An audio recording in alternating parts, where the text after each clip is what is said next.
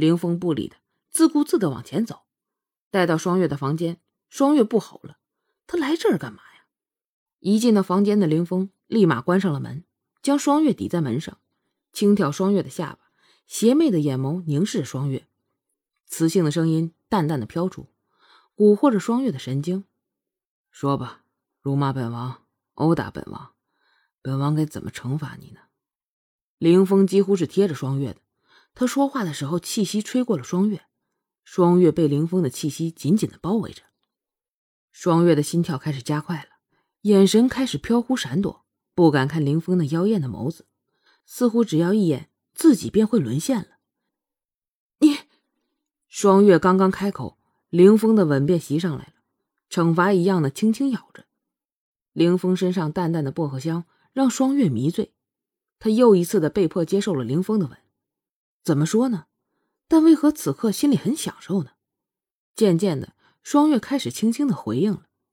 双月笨拙的回应更加挑逗男人最原始的欲望。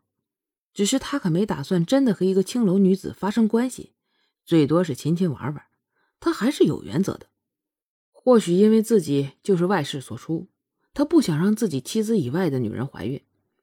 凌风轻轻放开了双月，看到这女子小脸红扑扑的，秋眸凝水，一脸的迷醉，竟是拥有别样的风情。凌风忍不住又在她小脸上轻啄了一下。渐渐清醒过来的双月，发现眼前这个该死的男人吃尽了自己的豆腐呀，立马狠狠地推了一下凌风，想赶紧离开这个大色狼。凌风感到怀中人的异样，故意抓紧了他，使得双月只能空挣扎，没有一点效果。死色狼，你不要脸，放开我！体力比不过，骂人我还骂不过你吗？双月气急败坏的骂道。只见凌风自顾自的抱着自己，不理会自己的谩骂，双月只能再接再厉了。混蛋，流氓，你快放开老娘，别逼我骂你啊！我告诉你，姑奶奶真骂起人来。你祖宗都得气活了，再死一遍，一直活了死，死了再活。看你也没做过什么过分的事儿，老娘我饶你一回，你快滚，否则我定不饶。你你他妈的听见没有？你耳朵聋了吗？其实骂人的话谁不会呀？双月从小骂人的话就记得牢，过耳不忘。只是双月顾及形象，平时鲜少骂人，即使骂，也只是露出一成功力啊。现在遇上这么难缠的凌风，他决定了。一定要发挥一下自己多年积累的功力，只是他依然在犹豫，不敢使出全力。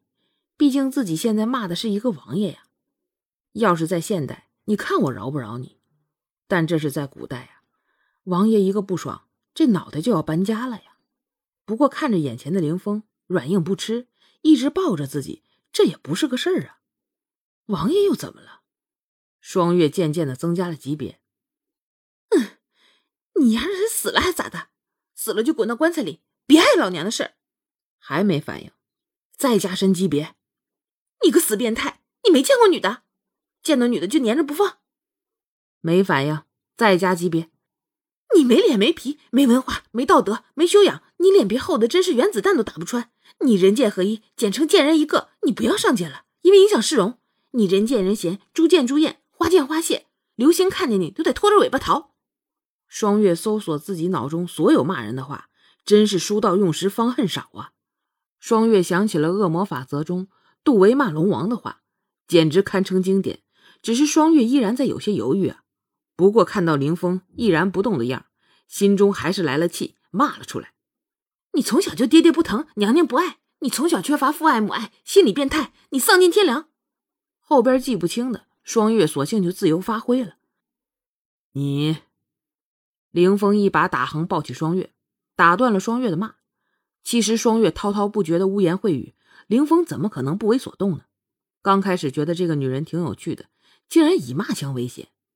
后来听到双月的骂言，他感觉自己见识过苍白柔弱的双月，跳舞时的双月，还有强装镇定的双月，舞蝴蝶刀时的双月，得意的双月，以及刚才风情迷人的双月。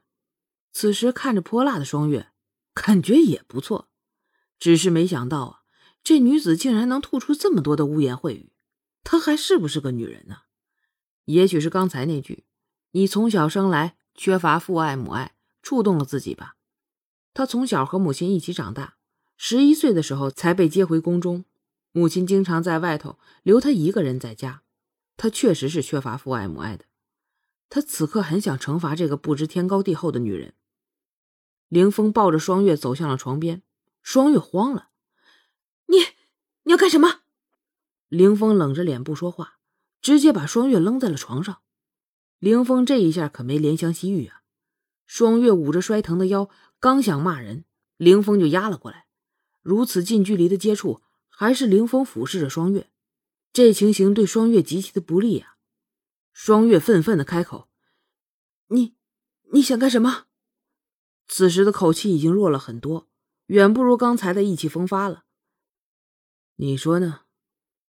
凌风冷着一张脸，不答反问：“你。”我我可以不接客的，老鸨也不能勉强。